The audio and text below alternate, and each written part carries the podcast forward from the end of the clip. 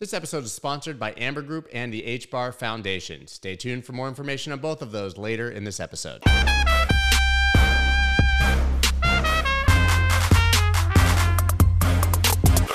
What's up, everybody? I'm Scott Melker, and this is the Wolf of All Streets podcast, where two times every week we talk to your favorite personalities from the worlds of Bitcoin, finance, music, sports, art, politics, basically anyone with a good story to tell.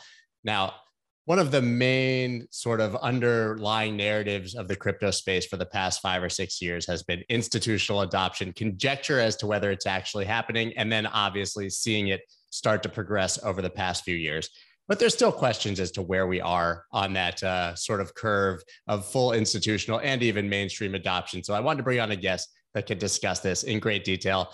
So she's the head of institutional coverage for FalconX. So she's the perfect person who basically studies this all day, every day, I would imagine. Aya Kantorovich, thank you so much for taking the time to speak with us. Thank you for having me, Scott. Excited to be here.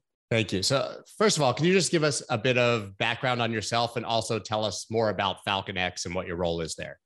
Yeah, sure. So, um, you know, I started my career off uh, as a banking capital markets consultant. Uh, did that before joining my first startup. I was the first hire for a company called Tegus, uh, where we were outsourcing buy side analysts at institutional hedge funds. Um, always had a crypto itch. Uh, and had the opportunity to join Pantera Capital. So joined there working for Dan Morehead, Paul Veradittakit, Joey Krug uh, on the venture side of the business. And we were really seeing everything and anything under the hood. And so anything across from exchanges, infrastructure, um, B2C, B2B, uh, providers and uh, fell across FalconX and through due diligence, really loved the team um, and the vision. And so joined now over two and a half years ago, uh, built out our sales trading desk at FalconX. And what FalconX is, high level, we are a cryptocurrency financial services company. We offer trading, clearing, and credit for only institutions across the globe. Um, and so really, you know, the ability for any institution to come in to buy, sell, trade, uh, send, you know, borrow, lend, et cetera, of any cryptocurrency um, that's approved by our team. Uh, and, you know, in addition to providing market color and, and really teaching uh, these institutions what cryptocurrency is and the use cases for these today. Institutions is such a broad term. And, I, and so I yes. think that uh, it's very confusing probably for mainstream when we talk about institutional adoption. Does that mean well, look, MicroStrategy bought some Bitcoin, it's in their treasury. Or does that mean a whole bunch of family offices and crypto based hedge funds who we know are in crypto anyways, who are buying it? Or does, you know, what is really the definition of institution for you? And how do you I guess, separated under different categories when you're actually approaching these companies? Yeah, so I'm so happy you ask uh, because in crypto we love labels. I say this all the time. We love you. You're even chuckling. We love labels. Um, and so you know when you peel back, what is an institution? Uh, it's a it's all of the above that you just mentioned. So we service all of those. Uh, uh, today, I would say our largest institutional bucket is going to be these traditional asset managers. Uh, so these are traditional lending desks, um, traditional uh, trading shops, prop shops that now have a crypto desk or a dedicated cryptocurrency employee that's focused on trading or research in cryptocurrencies. Uh, so that's very exciting. So these are going to be multi-billion plus uh, traditional asset managers, so very, very large. Um, and then from there, you have, I would say, kind of your traditional venture funds. Now, these venture funds typically will make their first investment or have made their first investment in some sort of crypto equity stake. And now they're exploring uh, projects that are equity that have the ability to tokenize in the future. Um, and so, you know, those are another bucket of traditional institutions. The next is just your smaller family offices um, and small, like, um, you know, very, very small funds. Uh, and then you also have hedge funds. So these are your classic uh, high frequency shops, systematic shops. Uh, they're trading basis trades, doing exchange arbitrage. These are API driven players. And then the last bucket that we also call institutions are retail aggregators. So these are uh, what you would imagine the PayPals or the Revoluts of the world. Uh, they're facing the retail, but they themselves are the institution um, that need liquidity on the back end. That's really interesting because if, I think if you asked your average person or crypto enthusiast and said, what does institutional adoption mean? They would point at Tesla and MicroStrategy or start talking about, well, you know, endowments are coming and pension funds and these massive institutions. But you're really saying that that's not who's here at this moment? They're the ones who make the headlines, but clearly that's not who your average customer is. That's a good question. I would say, um, you know, the endowments and foundations are here, but they're here in very small size and they're still doing fund to fund investments. So for us directly to your point, we won't see them today. They're not getting direct exposure yet in crypto. Now, that being said, those conversations are happening. So we have received phone calls. Uh, we are working on conversations with helping endowments actually gain access to cryptocurrency directly. But no, you know, I would say not yet. Um, and you know we we work with a number of companies and allocating crypto to their treasuries but i would say where it's very very exciting is this much larger scope of wall street that's getting involved in size yeah that that that makes perfect sense and i think it's interesting you talked about venture capital obviously being so interested in this space it's something that i talk about all the time because yet again the term institutional adoption just gives people this image of some company buying bitcoin right and I think that probably more money. I mean, you see Paradigm raised another $2.5 billion fund, for example, just you know in the last week. You see that I think the biggest institutions are really more interested in the picks and shovels approach than they are in buying Bitcoin or Ethereum, right? They want to be invested in the platforms that are the future. And so I would imagine you see quite a bit of that as well. Absolutely. Not just us, but you know, any anyone that's building uh, the custodians uh, for cryptocurrency, the, the trading services, the lending services, um, the services that allow you to send.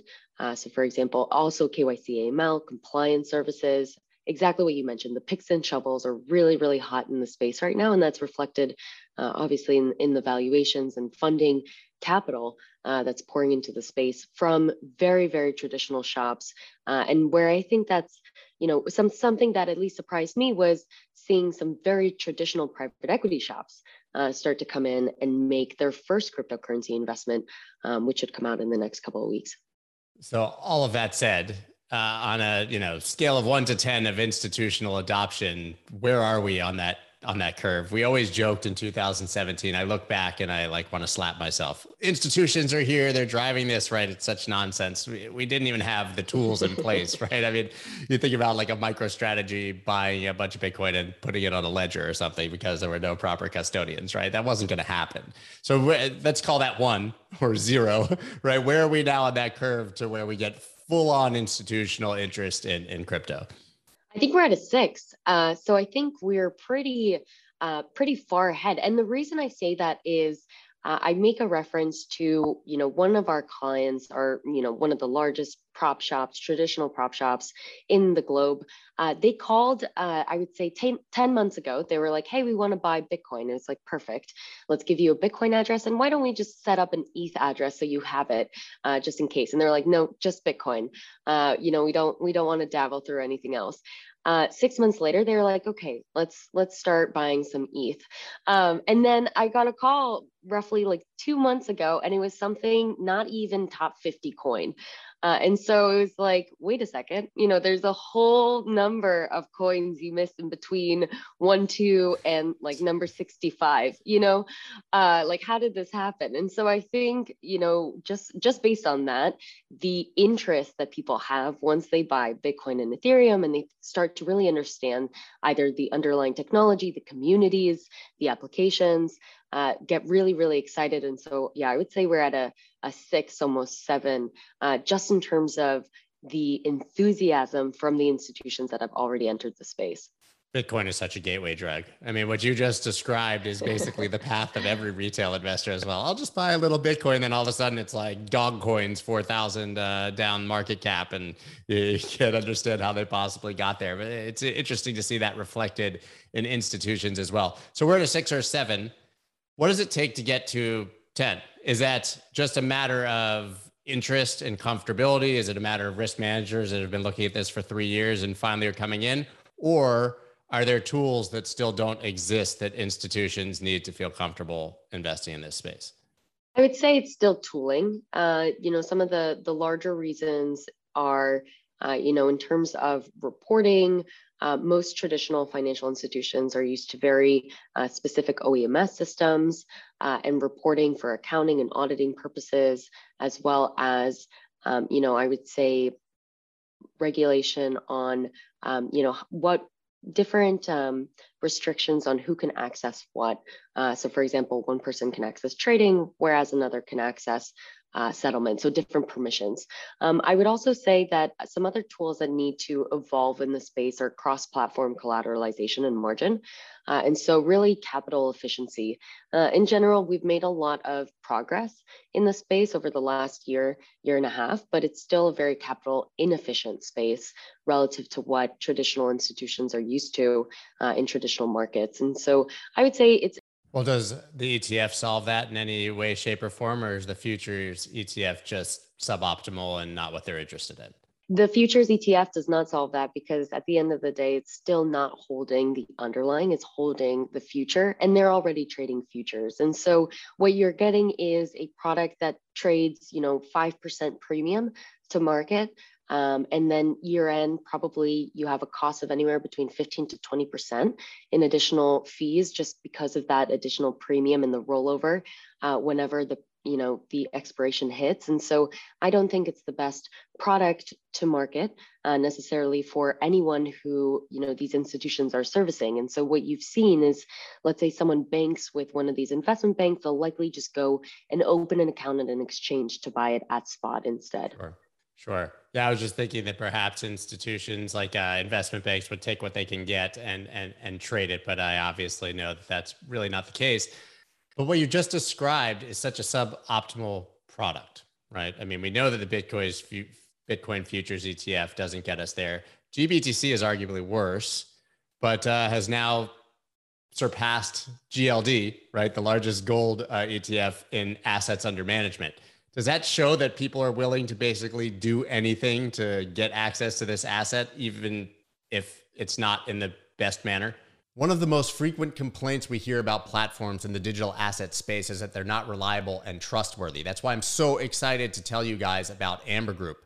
If you don't know about them already, Amber Group is an integrated digital asset platform that serves both retail and institutional clients by providing deep liquidity, attractive yields, and sophisticated portfolio management tools. I talked about them being trustworthy. Well, they have 12 offices on three continents and nearly a trillion dollars in volume traded. Their leadership team has extensive finance experience from firms like Morgan Stanley, Goldman Sachs, Citadel, and Bloomberg, and their investors are huge names like Tiger Global, DCM, Paradigm, Pantera, and Coinbase Ventures. They've made heavy investments in cybersecurity, crypto security, and operational security across the firm with regular audits and penetration testing. They're proactively committed to regulatory compliance in the 100 countries that Amber serves. If you're looking for a platform where you can trade, earn yield, find deep liquidity, and manage your portfolio, look no further than Amber.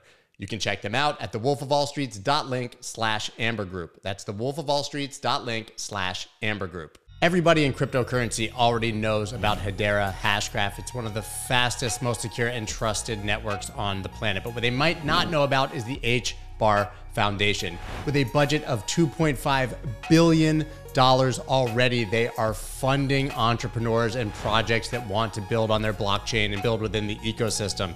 Absolutely incredible. And they're not only giving them funding, they're actually helping them to develop it and then to get the word out as well. You guys should check out the HBAR Foundation and what Hedera Hashgraph is doing. You can do all of that at thewolfofallstreets.link slash HBAR. That is thewolfofallstreets.link slash HBAR. Do it now.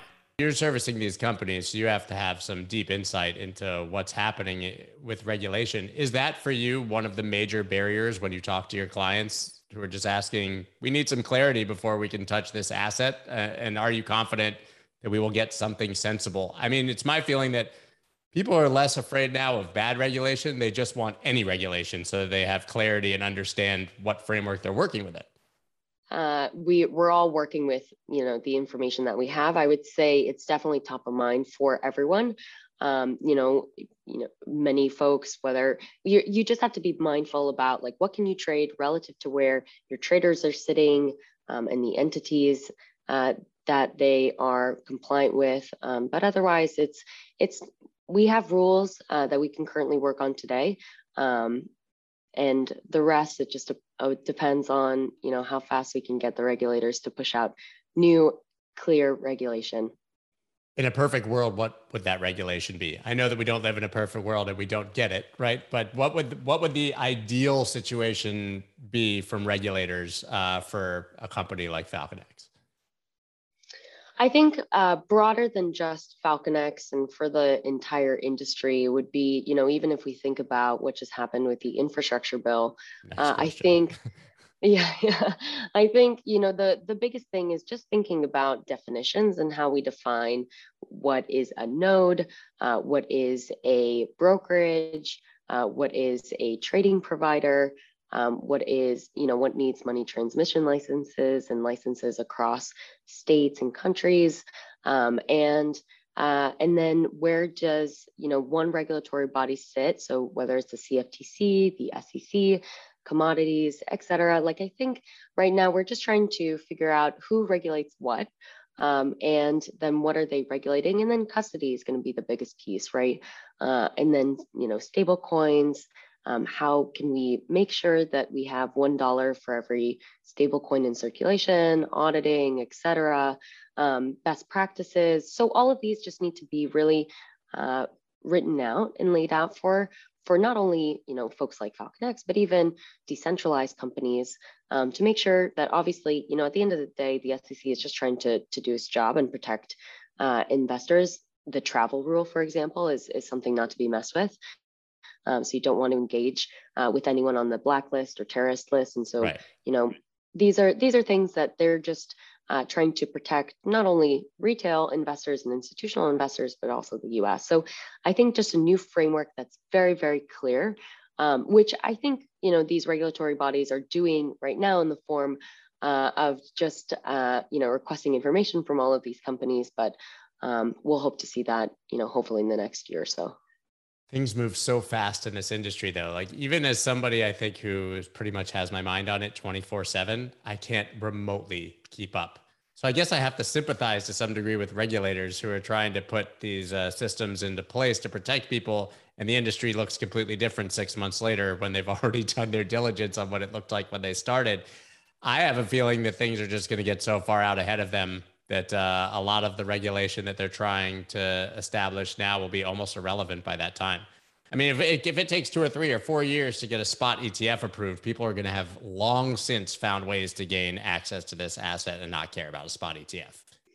Yeah, I think you know it's a it's a really interesting problem. How do you create a framework for something that evolves as quickly as cryptocurrency? Like it's a it's a really hard problem to solve. And so I I give regulators a ton of credit for having to work on this every single day. Now we're building the metaverse, we're building NFTs. You know, I mean, are these securities? How do you apply a security framework to uh, these new types of technologies? And so um, I think it's it's just a really hard question to solve. And so you know, the more um, folks that we also get from crypto into these regulatory bodies will be more beneficial for us as well too um, to help you know speed these things along um, in terms of just the learning curve as these things you know push out and as these new technologies get launched yeah, I mean the infrastructure bill is a perfect reflection of what you just said, right? We you have the Senate, Congress, they're largely older people, you know, baby boomers, probably very little uh, understanding of the asset at all, and they're the ones who are legislating on it. And then you have like three senators who understand it and are actually trying to do the work. But how damaging is that when the infrastructure bill that there could have very easily been a compromise gets passed, gets signed, and now, as of now, the law of the land is extremely damaging if taken literally. Correct. So how how how much risk is our industry at because of that bill? Yeah, so I would say a couple things. With regards to the infrastructure bill, it was the first time that you saw bipartisan agreement on cryptocurrency. And so I think by and large, it was actually a really positive marketing brand uh, exercise for us in terms of just getting crypto at the forefront. And really one of the accelerants for this massive bull market that we've seen seven weeks of uh, until the small correction this morning. Uh, so I, I, would say, you know, the first is just how much attention crypto got, right? Like, you know, it, it got to the point where, you know, things were moving because cryptocurrency was at the forefront and it was pulling all the headlines. So I think that's a pretty cool place to be. The second is uh, this do- law doesn't go into effect for a number of years. So I believe uh, 2024. Yeah. And so, um, you know, until then, there's so much time uh, for us to get our act together, organize uh, lobbying groups, and really focus on ways that we can push better, uh, more specific regulation out there. Um, and also just have conversations with our congressmen. I think, you know, one of the things that we should probably all be doing is uh, making trips out to Washington.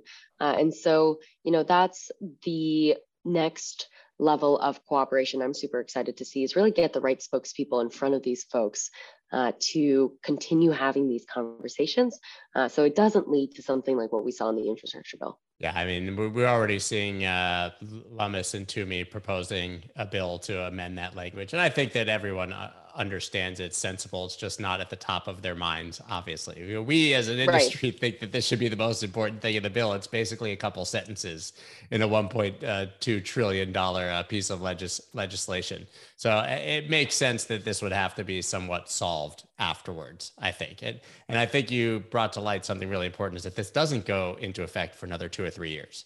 People are panicking as if it's now the law and this is going to happen, but two or three years is 20 to 30 years in any other industry if you're in crypto. Right, exactly. Just heads down, keep building. I think, you know, we're we're gonna figure this out.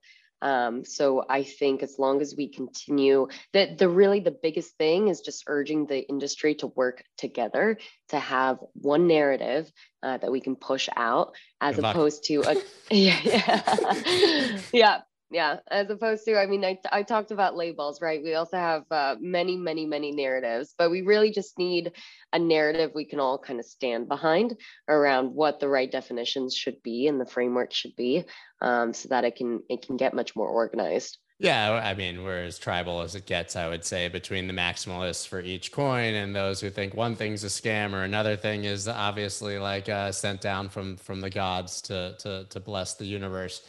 So, what is that one single message that we unite behind in theory? And listen, the infrastructure bill did do it for a while there, right? So mm-hmm. I kind of laugh, but uh, nobody expected a, a, bill in Washington to be basically frozen for three or four days because of a few simple lines on cryptocurrency. And we all came together with no lobby and no super PACs and no yeah, anything and, and actually froze that. So it can happen. I laugh, but it can happen. But what is the narrative that we should all get behind collectively, regardless which community we are, that would be the most compelling to, to push this forward? Listen, I am by no means a lawyer uh, or a regulatory expert, so I'll keep this as broad as it gets. But uh, what I will say is is really focusing again, going back to the earlier point, really focusing on, uh, you know, who is the brokerage and who is the node and service provider and who needs to be regulated by what body uh, regulatory body right? So who uh, needs to be regulated to focus on securities versus commodities? What are those? Um, and then moving from there uh, across you know who needs to report and get audited on different transactions um, and then whether or not you know you know all the way down to nodes whether or not those need to fall into that definition. So screaming about uh, Bitcoin being a great inflation hedge isn't going to get us there. I guess no. in this case, whether true or not. So you, you, mentioned that you uh, worked for Dan or with Dan Morehead at Pantera. Actually, he was one of the more vocal people recently on the launch of the ETF. Something that we talked about. I think his quote, I can't remember specifically, was like, "Somebody please uh, call me the day before the Bitcoin futures ETF launches, so that I can take a bit of risk off the table." Something like that he obviously has a somewhat sinister view um, on the what the Bitcoin futures ETF really means. I spoke with Mark Yusko uh, recently. He had the same view. He didn't think that it was a charitable uh, happening by any stretch. He thought that this was just another way for the government and Wall Street to control it. I mean, what's your view on on that? Do you think that this is something that they want to kind of just slowly uh, kill off by creating these suboptimal products, or do you think that it was just the easiest thing to get through it and keep people quiet. I'm of the latter. I think that the Bitcoin futures ETF was just sort of a layup. They threw everybody a bone and now we can move on with our lives. Listen, I mean, the CME, you know, has shown and proven that Bitcoin futures has volumes. It's a profitable business for them. They've been able to do it really successfully, uh, and there's demand. And so I think, you know, that was enough to get the uh, Bitcoin futures ETF launched. Um, you know, I, I, we love negative headlines, uh, but I think because we move so fast, we, we fail sometimes to take a second to just reflect on how great, you know, even getting an ETF futures across the table okay. is, right? And it, it honestly was one of the reasons we were able to hit all-time highs in some of these tokens uh, in Q, you know, end of Q3 into Q4. And so I think, you know it was really really good. Again it's all about accessibility at the end of the day. There are some institutions that just cannot you know open an account with you know falconx or coinbase. Uh, today they need to be able to access these in a traditional uh, aspect like the Bitcoin ETF. And so if that's, you know, the way that they're going to access it, then that's great. And I think at the end of the day, right, we there's only a limited number supply of Bitcoin. So, uh, you know, it, it helps all of us in the space who were early uh, to continue making that accessibility wider. Yeah, I think to your point, a lot of people view this bull run as a result of hype around an impending ETF approval. So we saw that happen. Do you think that there's another catalyst coming or that we need another catalyst for that next sort of push into the bull market? I mean, there's obviously this Q4 is always good expectation, but that doesn't mean it has to happen again this time, right? You see the stock to flow model and we'll be 98K in two weeks and all these things. What's going to push us there? Do we need another catalyst, another big piece of news? Is there something you guys are watching for on the horizon? Yeah, I would say, you know, we had a small correction this morning and that's bound to happen. You can't have really have a bull market going uh, you know, 3 months uh straight up. It's it's not always up. People are going to want to take profits off the table and so we'll likely see some volatility going into the new year. Uh, that said to your point, you know, holiday season people tend to gift Bitcoin. You tend to see like Google search for crypto spike around Thanksgiving, around Christmas when people come home with their families, especially now, you know, with COVID and, and traveling just increased uh, and COVID fears, I would say, kind of decreased with more vaccinations. Um, you know, more people are going to be around others. And so you'll, you'll probably see that pattern happen again.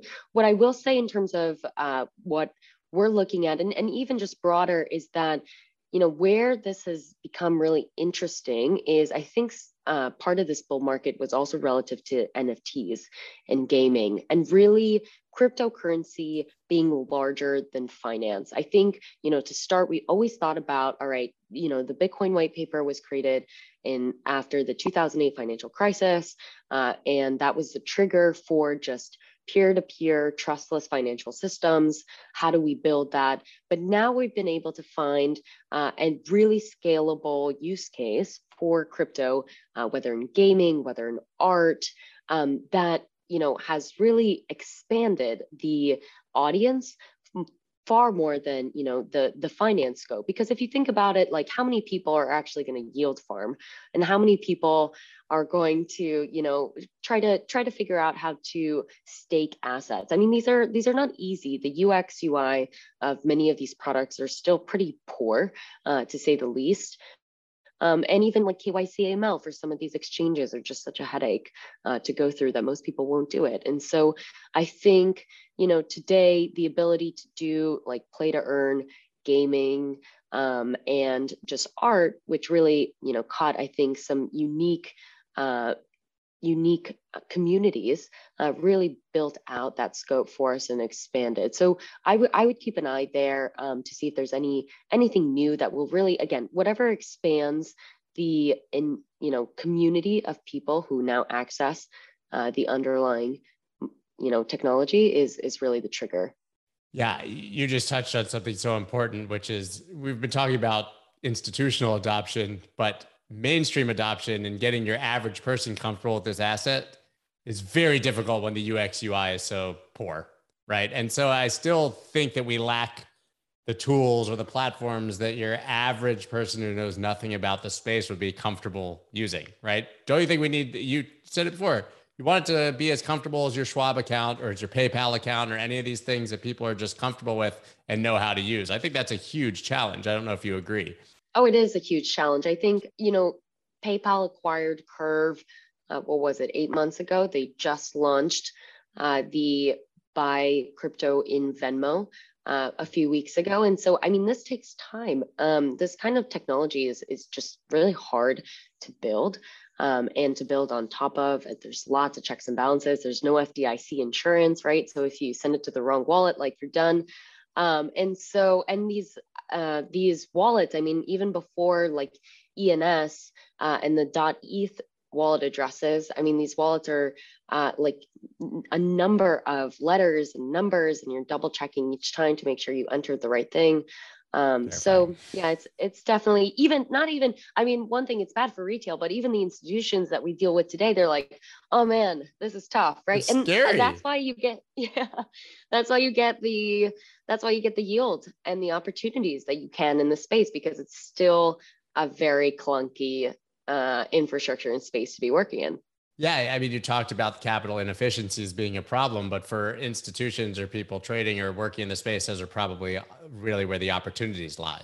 So the question is, once the infrastructure is actually fully in place and those inefficiencies are either you know programmed or arbitraged away, do we still see the massive upside in crypto that we saw before, or these opportunities for institutions to basically? I mean, let's be real; they're making like market making, arbitrage, cash and carry, trading the GBTC premium when it existed. This was free money, right? I mean, it was free money for these institutions, almost risk free, free money. Is that going to be uh, eliminated from the system eventually? Everything's going to be eliminated from the system eventually. No opportunities in the market are forever. And so I think, you know, as you expand accessibility, this will naturally happen. But I, I also think about it in the same way, like you know your classic yield farming example right when when you have a a protocol that is basically using dollars or their tokens to incentivize people to post uh, capital on their protocol um, that only lasts a certain amount of time right? And so it's a high yield for a certain amount of time and then it compresses. And so similarly with the gbtc premium you saw it you know everyone poured into that uh, they thought it was free money. A lot of people went unhedged, and then it immediately, you know, flipped to a discount um, because it was it had so much demand. And so I think uh, nothing nothing is free, um, and no opportunity is forever. Uh, and that's really where you know you start to see, uh, you know, who are the good traders uh, versus you know the ones that aren't and we're all going to get rugged at some point and so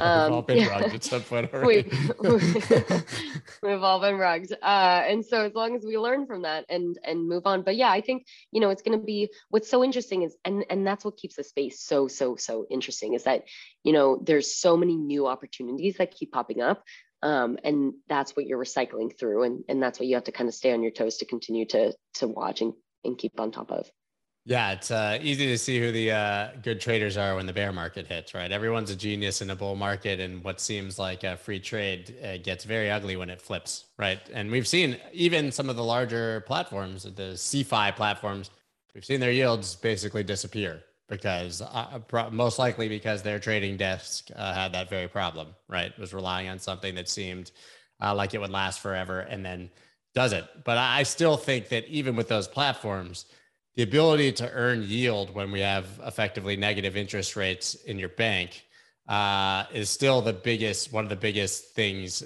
selling points for for mainstream adoption. I have friends, you know, Wall Street guys and people I went to Penn with, uh, who I could never get to buy Bitcoin, but it was a very quick light bulb for them when I said, "But you can park USDC on this platform and get ten percent, right?" I mean that mm-hmm. that was the gateway. I always thought Bitcoin would be the gateway, and then to what you said before then you get and you know NBA Top Shot and NFTs and now metaverse.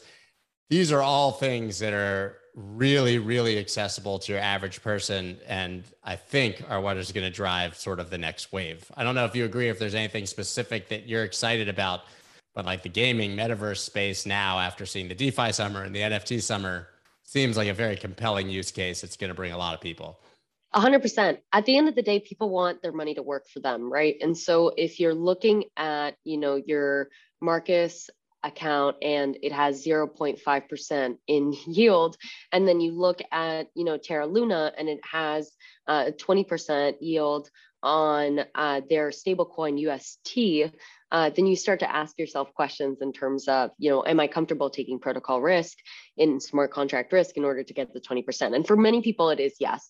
Um, and so I think 100% the you know the tokenization of dollars uh, and the ability to provide yield um, and that yield being just higher because it's a 24/7 market is huge. And so uh, that is already in itself, you know, a very, very large adoption mechanism. The second is uh, gaming is a massive industry. And so the ability for you to make money when you game is huge. And so, you know, you're seeing actually all of the gaming, large traditional gaming uh, shops actually open up a crypto centric um, desk or, or shop and you know hire people in order to start to look at tokenization internally that's going to be really really big as well too um, and the ability to to move different uh, different um, collectibles into gaming is also big. So if you think about just collectibles, you mentioned NBA Top Shot,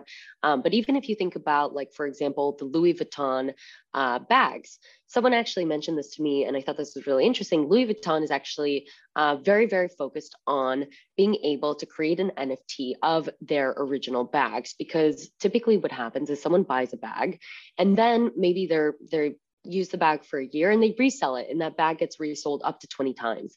And louis vuitton doesn't get any any portion of the reselling price. And so if they're able at the initial uh, sell to provide an NFT to the first owner. That NFT then progressively moves seller by seller. And each time that it gets resold, Louis Vuitton gets a portion of that reselling price. And so they're now much more okay with their bags being resold in the secondary market.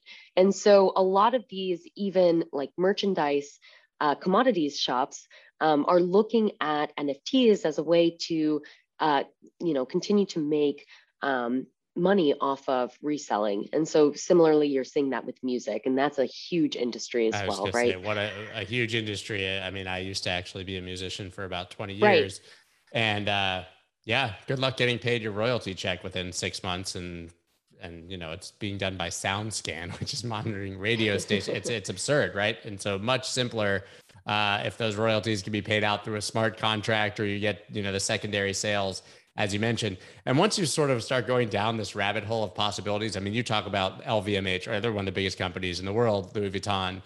And not only will they attach an NFT to a handbag, but they're going to be selling their merchandise in the metaverse, right? Correct. And so, so not only now do we have sort of physical goods in the physical world, you'll be able i mean I am pretty confident you'll be able to go to a louis vuitton store somewhere in the metaverse and purchase something. And maybe when you purchase the nft of the bag the real one arrives at your house you know but once you go down this rabbit hole it's pretty insane the possibilities for these brands yeah, absolutely. And it's a marketing. At that point, it becomes a marketing game. And so, you know, Coca Cola invested money into the metaverse. A number of these large brands are pouring money. And I always say, follow follow where the, the trail of money goes, right? And so, if all of these, you know, companies are pouring marketing and branding dollars and budget into the metaverse there's something happening here that people may not be realizing you know facebook has spent so much money acquiring companies right? They just changed their name to Meta. I mean, you know, we, for us, especially in this industry where we want to make sure that this is decentralized, I think it's even more of a notion of, uh, you know, trying to come up on top. But I mean, this is big news. Uh, and so this is all going to be a trigger because within all of this are going to be free flowing economies uh, where you can move assets across these different platforms interchangeably. I mean, the interoperability of all of this is so exciting um, that you can suddenly really take something and move it anywhere right? Anywhere, regardless of where you are. And just thinking about like the opportunities too for someone maybe in a developing country uh, to be able to, you know, speak to someone in the metaverse, maybe even join like work. There are some companies where you have offices in the metaverse. Uh, and so you can go into, you know, the meta office. Um, so I think this is all really, really cool.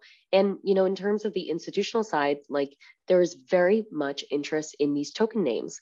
And so we're seeing a number of, you know, interest in Axie, Sand, um, as well as like other gaming platforms and metaverse sure. names. Yeah. Mana. Right. And so, you know, these are these are names that people are following very, very closely, even on the on the trading desk and institutional side. There's so much to unpack, right? I mean, would you want to live in the Zuckerverse or a decentralized metaverse? I think we we all know the answer to that.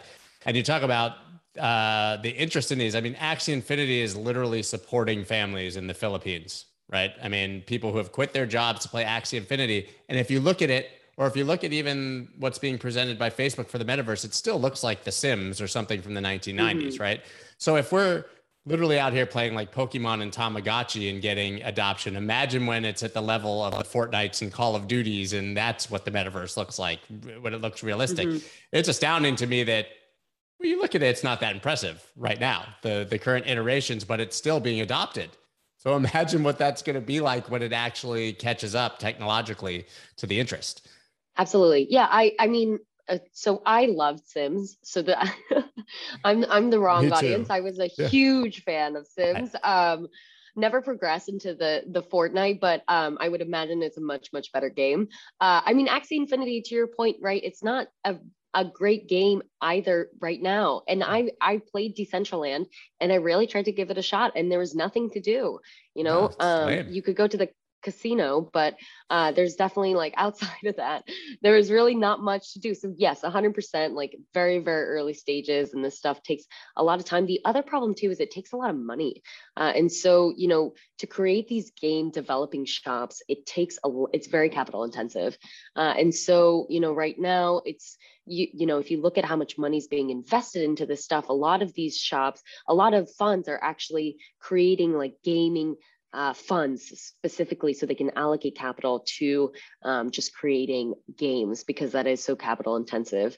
Um, but I, I, think you know this is uh, super super super exciting, and uh, it's going to be interesting. You know what what moves and and how does uh, stuff communicate from you know the real world and real world assets today to whatever is going to be in the metaverse. Uh, this seems to be like the topic that comes up the end of every podcast now is the metaverse. No matter what we start talking about, we end up in the metaverse and sort of just riffing on what the, the possibilities are. I think they're they're really endless. Just to circle back to, to the beginning before we're done, we talked about getting from six to 10 before, and we talked about what tools maybe would be necessary. What's a theoretical timeline for that to happen? At what point does Bitcoin and crypto just become another asset and we're not out here defending it and telling people that it's not going to zero and that it's not a scam and that it's not tulips? At what point does it just become such a, you know, in time, does it become such a normal part of the conversation that it's just another asset that people own? To be honest, I think Bitcoin's almost there. I would give Bitcoin another like six to eight months. At the end of the day, Bitcoin is a store of value, right? We just went through the Taproot upgrade. There's going to be ways in which we can actually store more into Bitcoin with the Lightning Network. Uh, but Bitcoin is a store of value. It's digital gold, and I think we're we're there. You know, in in six to eight months, there will be no question about that. Now, as it pertains to Ethereum and all of the other uh, layer one out there and the tokens associated with them, you know, for that, I think it's going to take at least a year or two. And the reason I say that is because we're using these tokens for transaction purposes. And for us to get to, you know, the Visa and the uh, MasterCard uh, transaction per second, that's going to take infrastructure that just needs much more time, scale, developers, and capital uh, that we have, you know, more more so than we've uh, given them credit for. So I, I, think we'll still see a year or two there, and I think that's also where, um, you know, a lot of the institutional focus is now uh, too. You know, if you think about like where where should I park my money and how you know where's going to be the the most upside relative to growth of the space if you think about you have your your store value your digital gold but then you have your transactions um, and your infrastructure layer there I think uh, a lot of focus is now on the layer ones in addition to Ethereum. So I think, you know, at least a year or two on, on that side. Uh, that's faster than I would have imagined. I, I get people who are like, oh, 10 years. So I, no, I, I, I, tend to agree with you that it's more of a, a year or two. So before we go, any other final thoughts, things I might not have touched on that are interesting you at the moment or that you're excited about? This has been great. I think, you know, the larger thing, I can't emphasize this enough. When you think about crypto being larger than finance, everything the whole the whole world is an opportunity for you really to adopt this technology in a peer-to-peer way that's trustless right every single thing and so i think as we start to see this industry progress into other industries uh, outside of finance, outside of gaming and art. There's so much more. We're going to see it in logistics, which we've already seen yeah. in enterprise. We're going to see it in climate. Um, you know, there's there's so many ways we're going to see it in voting. There's so many ways that we can really use this technology uh, in scalable uh, ways that I think we've been toying with these ideas uh, to start, and hopefully now uh, we can start to really see mainstream. We always talk about this another label, mainstream adoption, uh, once it really infiltrates, you know, some of these other uh, industries. But I'm very excited for that. Awesome. Well, where can everybody find you after this conversation and follow along with what what you're doing? Sure. So uh, if you want to reach out via email, my email is aya at falconx io. And then Twitter, Aya underscore Cantor is where you can find me. I really, really thank you for the time, Scott, today. Thank you. That was amazing. And once again, like I said, end up in the metaverse, no matter what happens. If, if the trajectory yes. of my podcast has anything to do with the trajectory of the crypto industry, then I know that we need to all invest very, very heavily in the metaverse. Our next meeting will be in Decentraland. I'll see you there. it will, and it'll look like The Sims. Thank you once again for taking the time. I appreciate it. Thank you.